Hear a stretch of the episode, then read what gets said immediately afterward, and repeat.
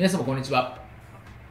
弁護士をしております。中野秀俊と申します。今日のテーマなんですけれども2021年の4月から施行、まあ、同一労働同一賃金というテーマでお話をしたいというふうに思います。これ同一労働同一賃金なんですけど、まあ、以前ですね、えー、また1年ぐらい前になるんですけど同じテーマでお話をしたんですけれどもじゃあその時とどう違うのかみたいなところも含めてですねお話をしたいというふうに思うんですけれどもこれ同一労働同一賃金、なんか去年からですね、なんか騒がしいなと、何なのだろうこれというところがあるんですけど、これ何かっていうと、すごくざっくり言うと、いわゆる正社員とか契約社員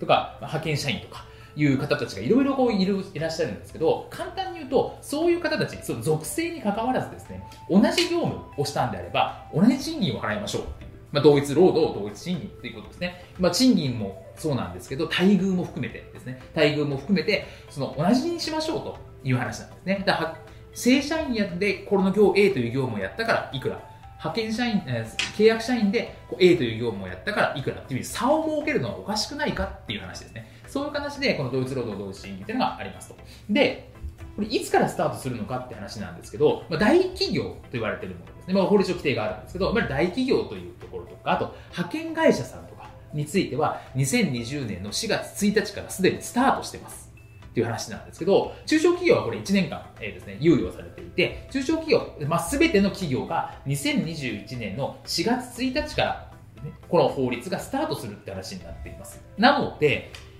2021年の4月1日からは、全ての会社が対策をする必要があります。同一労働同一賃金という形の対策をする必要があるんですよっていう話になってくるわけです。で、この、ま、何をするかっていうのはですね、非常に、まあ、いろんなことする必要があります。まあ、簡単に言うと、その差をなくしましょうって話なんですけど、じゃあどういうふうにするんですかっていう話になるわけです。で、この、今回はよく使われるですね、えー、方式で、まあ、労務協定方式っていうのがあります。これ何かっていうのはすいません、ググってくださいという話なんですけれども、まあ、これ労務協定方式っていう方式が一番まあ扱いやすいかなっていうところがあるので、まあ、こういう方式があるんだなっていうことをまず押さえていただく。で、その、なこれ何かっていうと、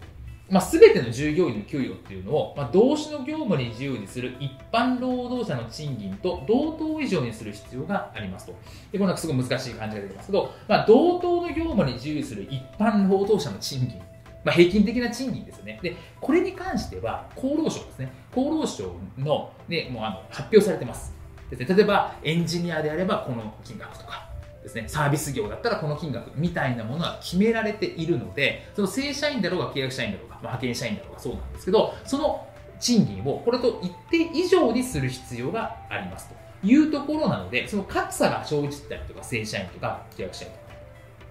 格差が生じてたりする場合には、そのいわゆる賃金テーブルっていうものを見直してくださいと。まず、各社員のですね、各社員の賃金をバーって洗い出して、それが、その今言ったような一般労働者の賃金と比べてまずどうなのか、で、差が設けてるんであれば、それを直すという作業をして、そして、まあ、労使協定ですね、まあ、会社側と労働者の代表者との、まあ、協定書を作成するっていう作業が、まあ、必要になるんですよっていうところですね。で、まあ、詳しくは、あのブログの記事とか貼っておくので、そこを見ていただければいいんですけど、まあ、こういうふうになんか対策をする必要があるんだな、そしてその一般の賃金、一般労働者の賃金みたいなものがあって、それの同一にしなきゃいけないんだなっていうことをちょっと頭に入れておいて、それを4月までにやらなきゃいけないんだなっていうところですね。そこをま明確にしていただければというふうに思います。本日も動画をご覧いただきましてありがとうございました。